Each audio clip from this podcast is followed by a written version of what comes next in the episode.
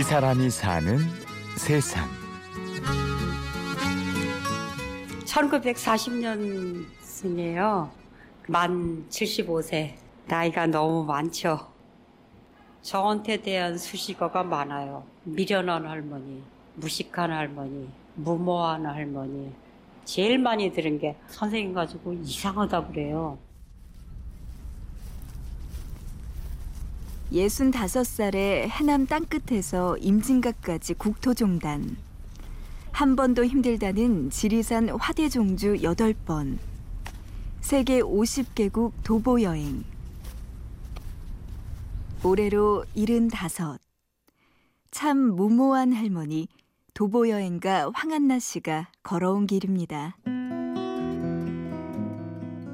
길치에다가 내성 쪽에다가 겁 많고 그거를 국토종단을 해내리라고는 생각도 못했어요. 단지 해보자였지. 해보자. 왜 걸으세요? 사람들이 안나 씨에게 가장 많이 묻는 질문인데요. 그걸 걷고 나니까 음, 진짜 나를 찾게 되더라고요.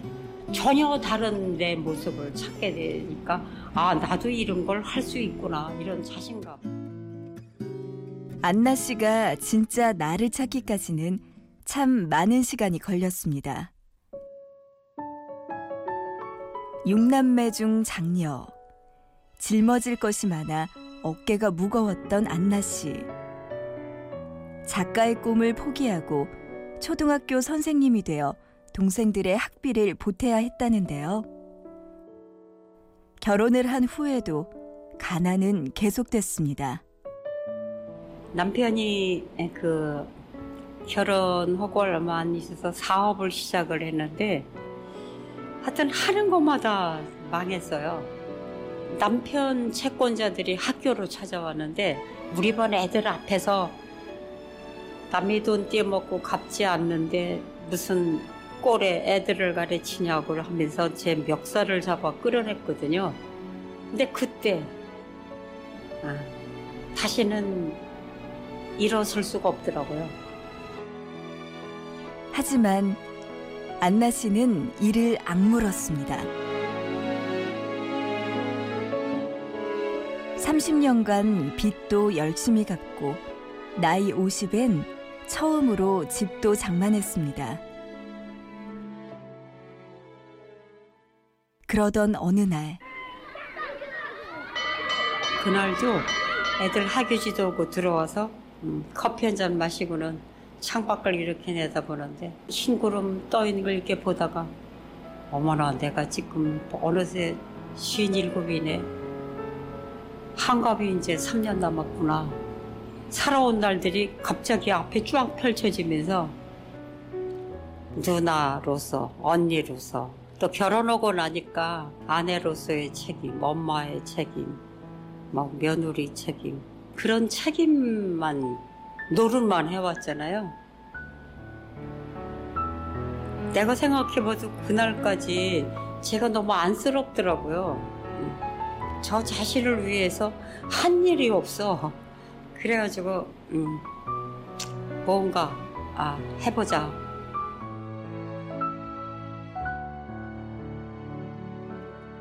다음 날 안나 씨는 바로 사표를 냈습니다. 이제는 나 자신을 위해서 살아보고 싶다는 생각이 들었다는데요.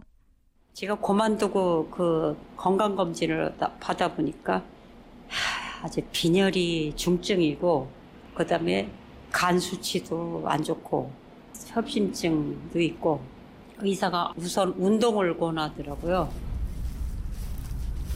건강 때문에 산에 다니기 시작하면서 안나 씨는 걷기의 즐거움을 알았다고 합니다. 들꽃이 그렇게 아름다운지 몰랐어요. 길 걸으면서 알았어요. 그러니까 자연을 누리는 것도 걷는 거예요. 그리고 걷다가 보면은 자연이 생각을 많이 하게 돼요. 자기 성찰의 시간이 되잖아요. 걸으면서 인생 공부를 진짜 많이 했어요. 학교에서 배운 것보다 더 많이. 그래가지고 정말 뭐 많이 해봤어요. 우리나라의 산이라는 산은 뭐 거의 다 가봤죠. 해외 오지 여행도 다 다녀보고. 2004년도 제가 65살 때 국토종단을 취임해봤는데 40일간 걸린다는 그 국토종단을 저는 23일에 했거든요.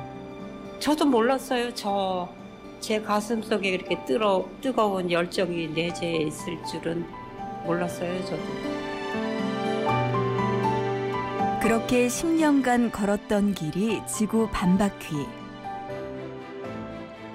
안나 씨는 아직도 걷고 싶은 길이 많다고 하네요.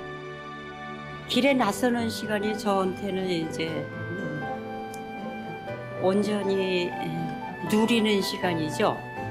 그러니까 내가 좋아하는 걸 비로소 찾은 거예요.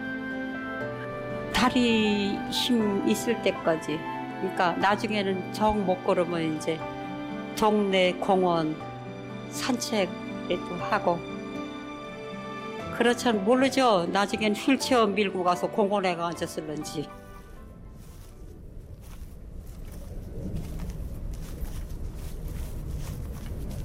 우리는 느리게 걷자 걷자 걷자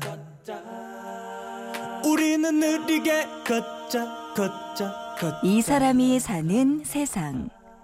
길 위에서 새로운 인생을 찾은 75세 도보 여행가 황한나 씨를 만났습니다. 취재 구성의 김보람, 내레이션의 구은영이었습니다. 고맙습니다.